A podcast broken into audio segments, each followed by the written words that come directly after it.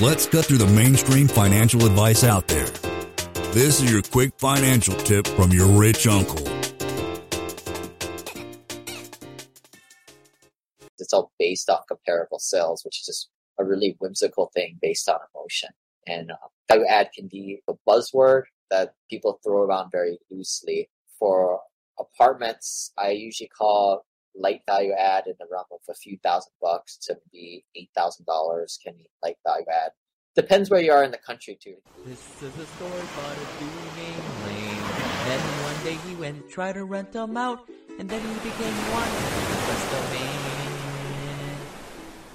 Value added syndications are syndications where there is some kind of improvement to the business. And syndications not only mean apartments, it can mean websites, it can mean brick and mortar businesses. Like just using a different example from all these three examples. Say a syndication, hey, we're going to buy a pizza franchise or pizza establishment. Right now, the pizza business only has one pizza oven and it doesn't have a drink fountain. Value add means could mean, hey, we're going to go buy another drink fountain, or we're going to buy another pizza oven. If you're doing a SaaS business or a content website, value add syndication for one of those websites could mean, hey, now we're going to go hire staff. We're going to buy a boatload of Facebook ads or YouTube ads to pump in trap website traffic to get the revenue up and the viewership up temporarily, and hopefully that trickles on to adding people onto your list uh, and then real estate syndications, new flooring, new appliances, putting in that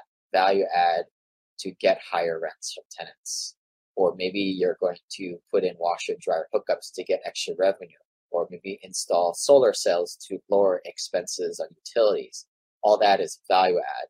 Value add is effectively changing the net operating income on a real estate property or EBITDA on a business and to increase if those businesses are evaluated on those divided by the trading multiplier cap. And that's what dictates the market value, as opposed to residential real estate, which I don't like because it's all based off comparable sales, which is just a really whimsical thing based on emotion.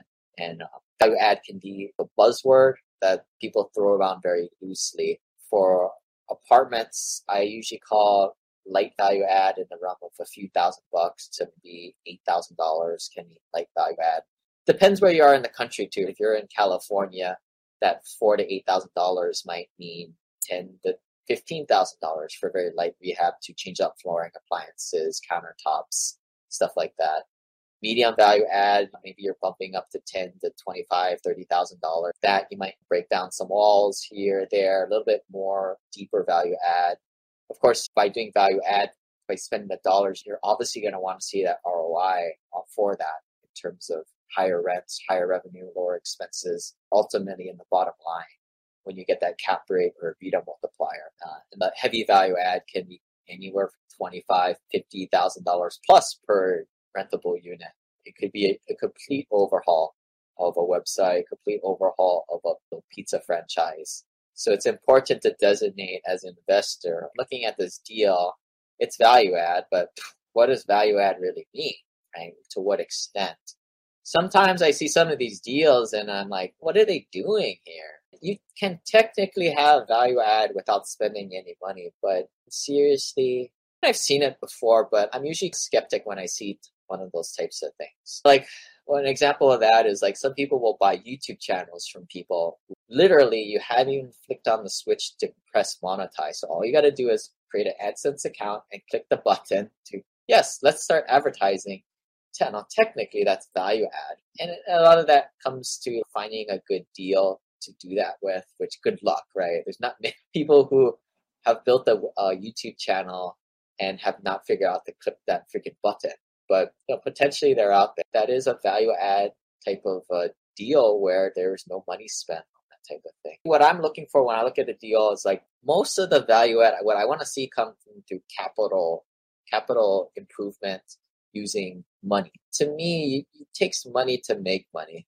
But I also like to see maybe if you call it a third of the stuff, some kind of intuitive industry best practices. Of course, I got the industrial engineering thing. A lot of the things that we would do is just non capital purchases. It's just being more efficient. Six Sigma, black belt, some kind of basically just using up an industrial engineer's mind to create new systems and best practices. I think it needs to be a combination of the both. If, if I'm looking for that ideal deal, which there are none, I would like maybe two thirds of it to come from spending money to get stuff, and maybe a third of using best practices.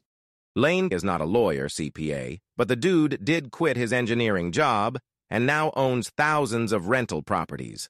Learn more about the secrets of the wealthy. Join our community at thewealthelevator.com slash club.